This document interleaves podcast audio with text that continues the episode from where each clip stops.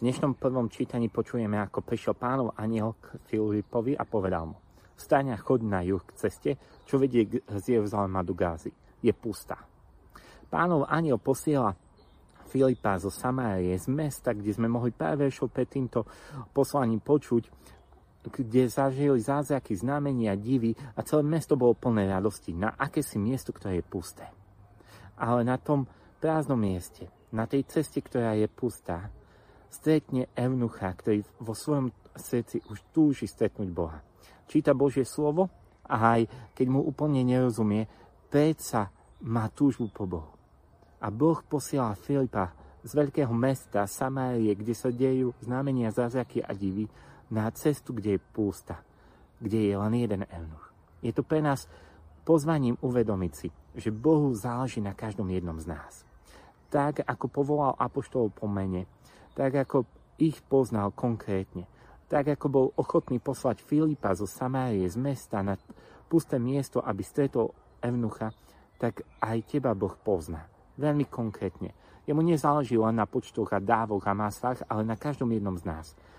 Tvoje meno je vrité v jeho dlani.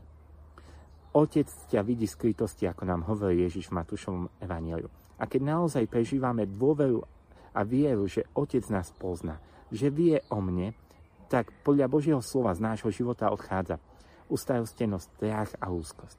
Dovoľme Kristovi, aby dnes nás cez svoje slovo oslobodil od úzkosti, ustarostenosti a tiež od strachu.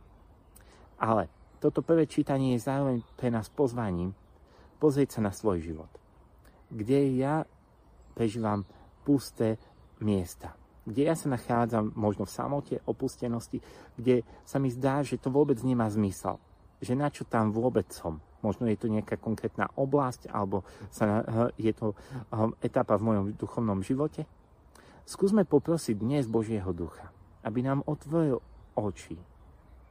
Či práve na tej ceste, ktorá je pustá, nie je nejaký evnuch.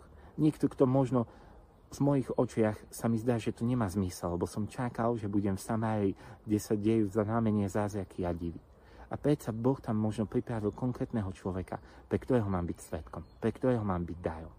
Poprosme dnes Ducha Svetého, aby nám otvoril oči a uschopnil nás byť svetkami práve tam, kde sa nachádzame na pustom a opustenom mieste. Lebo aj tam Boh má s nami plán. Lebo tým, čo milujú Boha, všetko slúži na dobre. Prajem vám požehnaný deň.